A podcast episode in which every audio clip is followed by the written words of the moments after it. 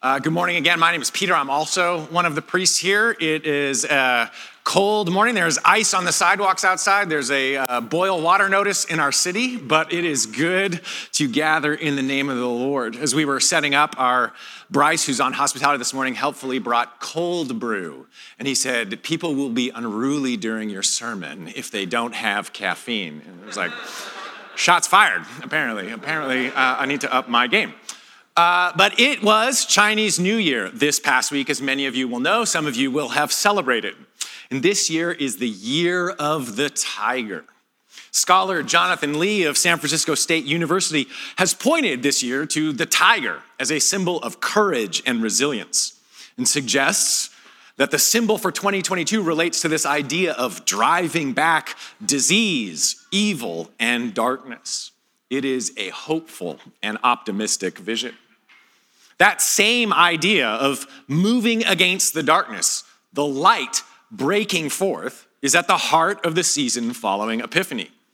During these weeks, perhaps you've noticed it, that the church reminds itself, celebrates that in Jesus, the light of the world is shining forth and darkness does not overcome it. Light and life are inexorably spreading, driving back evil and darkness the most hopeful and optimistic vision. In the context of such a vision, then, the, the movement of God's purposes extending over the earth in Jesus, this morning I'd like for us to consider what our response might be. What might it mean to receive this vision, to receive Jesus as the light of the world? What might it mean to, in, in the language of our church's values, participate in the light of Christ shining forth? And this morning, I'd like to set our focus on Luke chapter 5, our gospel reading. And as we consider this epiphany theme, the light of Christ for all the world to see, as we think about our own response, I'd like to group our thinking around three headings.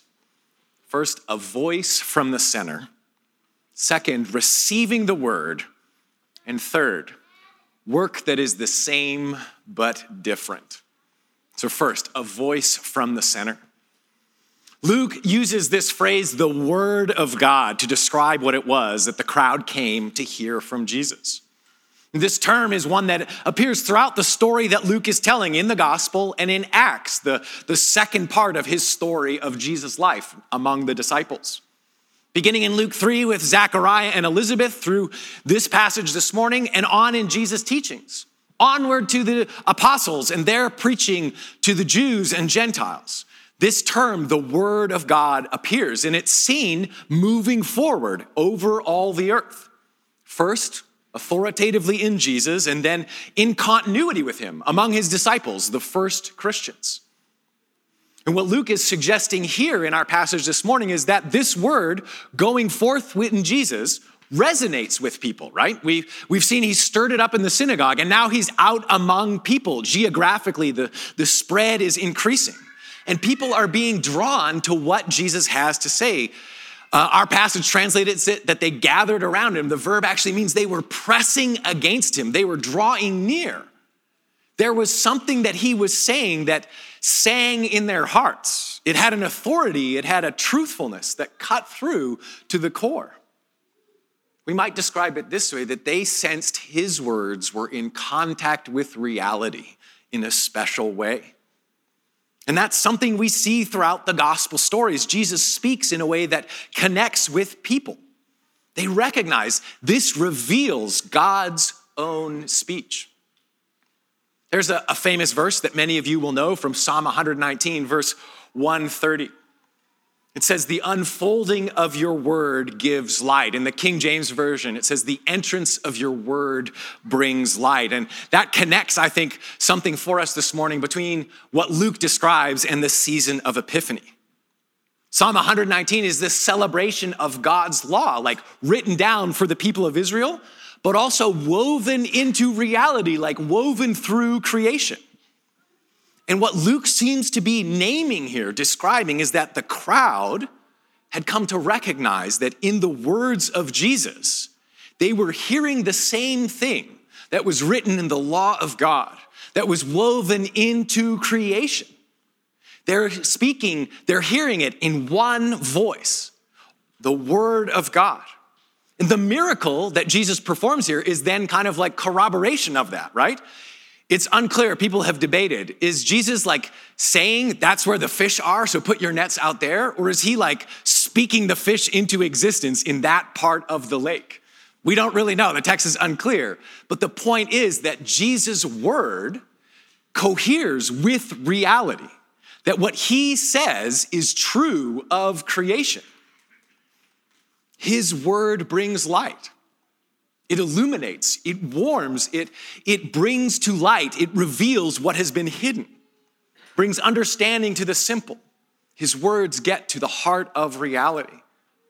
Think of Jesus at the temple as a boy, astounding those who hear him speak.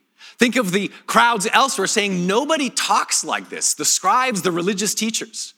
Think of the woman at the well in John 4 who says, This man told me everything I'd ever done, bringing light. We've talked a little this season about how the gospel, the proclamation about Jesus, is a means by which the light goes forward. And that's true, but we also see in the Gospels that Jesus' own words, like what he has to say about you, about God, about reality, also brings light. What he speaks is light bringing, it's the word of God. And this is something that continues to this day. Some of you in this room, I know, are followers of Jesus because whatever else, you have a sense that his words carry truth truth about yourself, truth about God, truth about the world around you. Jesus' words, recorded in the Gospels for us, continue to have power. They continue to resonate despite the gulf of time, development, technological innovation, despite all the cultural noise we might put around Jesus' teachings. His word, his voice still calls us forth, is uniquely authoritative. In them is truth. When I was seven or eight years old, I dove into what I thought was the deep end of the pool, and it was about like 18 inches of water. And I cracked my head on the bottom of that pool hard. I remember the feeling that like my jawbone was gonna come out the side of my face. It like hit so hard, I was terrified. I thought it was the deep end, but it was not the deep end. It was very, very shallow. Knowing the truth about reality can be the difference between life and death, physically and spiritually, metaphorically. So, what is the payoff of this? At one level, I suppose that there is this basic encouragement to attend to the words of Jesus, right? You could do worse for a sermon. Attend to the words of Jesus as written in the Gospels, as Luke suggests, in continuity with the Word of God written for us in the whole of Scripture. But more deeply, what I suppose I want to say to you this morning is that there is a part of you that hungers for truth. There is a part of you that yearns for speech that is true and in contact with reality. In a world of spin and flattery, in a world of misinformation, my encouragement is that the truth, the light that you hunger for, the light that you need, can be found in the words of Jesus. Jesus, who's not simply Savior, not simply Son of God, but is also the wisest human being who ever lived, and who speaks words that resonate, that will resonate through all of history. So put yourself in touch with his words. Make them the furnishing of your mental life, the narration to your own story. Live in light of reality as he describes it, as he names you. His voice speaks from the center of all things. The second heading for this morning is receiving the word. As we listen to the voice of Jesus, as we hear him, a certain decision is forced upon us. We are implicated, we are caught up in the story. In the Gospel of Luke and the Gospels more generally, the crowd is this like specific entity, it's this specific term. The crowd are those who have interest in Jesus, but stand in some fashion at remove from him.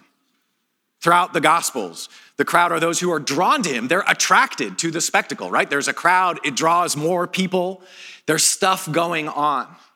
But the crowd are those who we might say are sunk in the everydayness of their own lives, as Walker Percy puts it. And so they remain at arm's length, right? They hear the word, but they don't receive it. An interesting element of our passage is that the fishermen, including Simon, are described as simply being present, right? They're there washing their nets. There's some ambiguity there, but it seems as though the fishermen just happened to be there. They're distinct from the crowd, perhaps not even attracted or listening. They're merely present. But Jesus, as he is wont to do, forces the issue, right? He, much like he does with Zacchaeus later on in Luke's story, he invites himself aboard. He's like, Those boats, I'm gonna use those boats. He makes Simon and the others an accomplice of his mission. This is a key point, I think.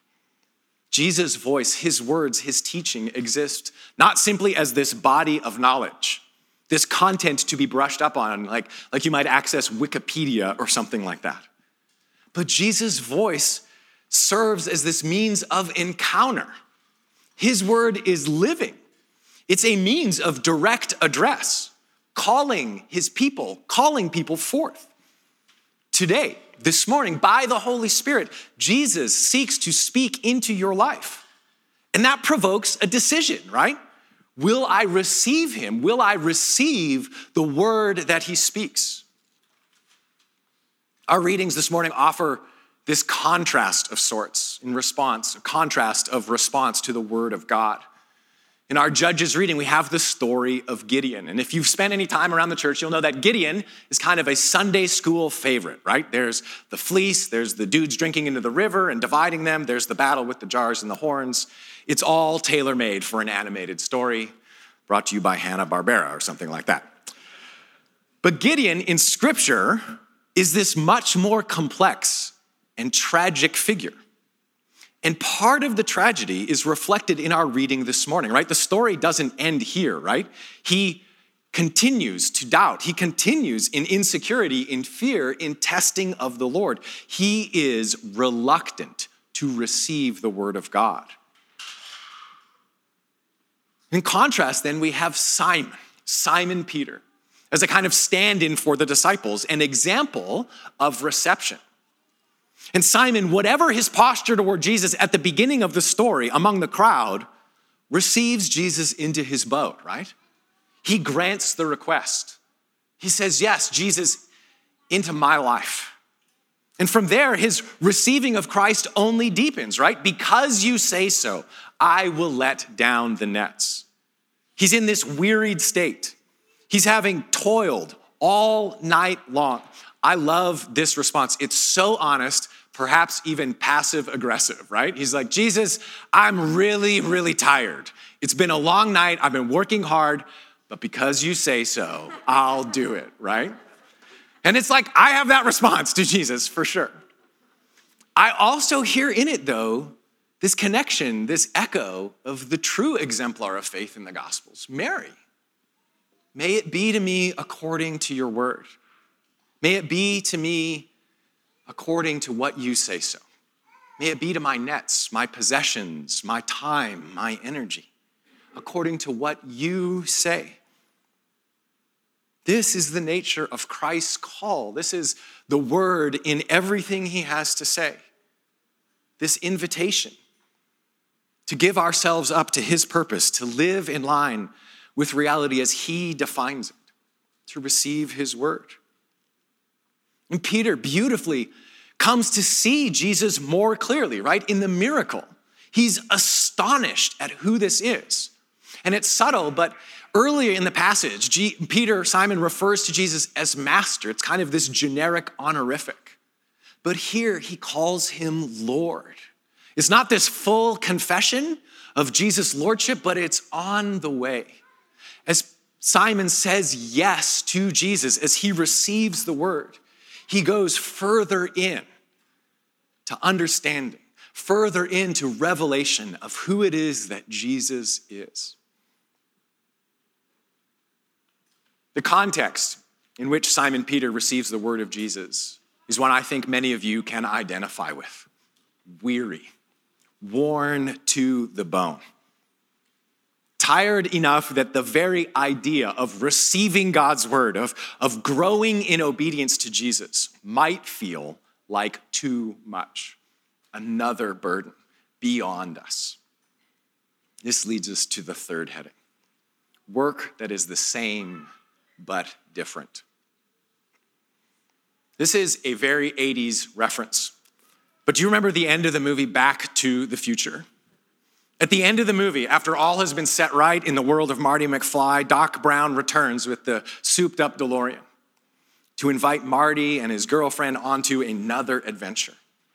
And just as they're about to, to journey back to the future, Doc Brown famously says to Marty, he says, Roads, where we're going, you don't need roads.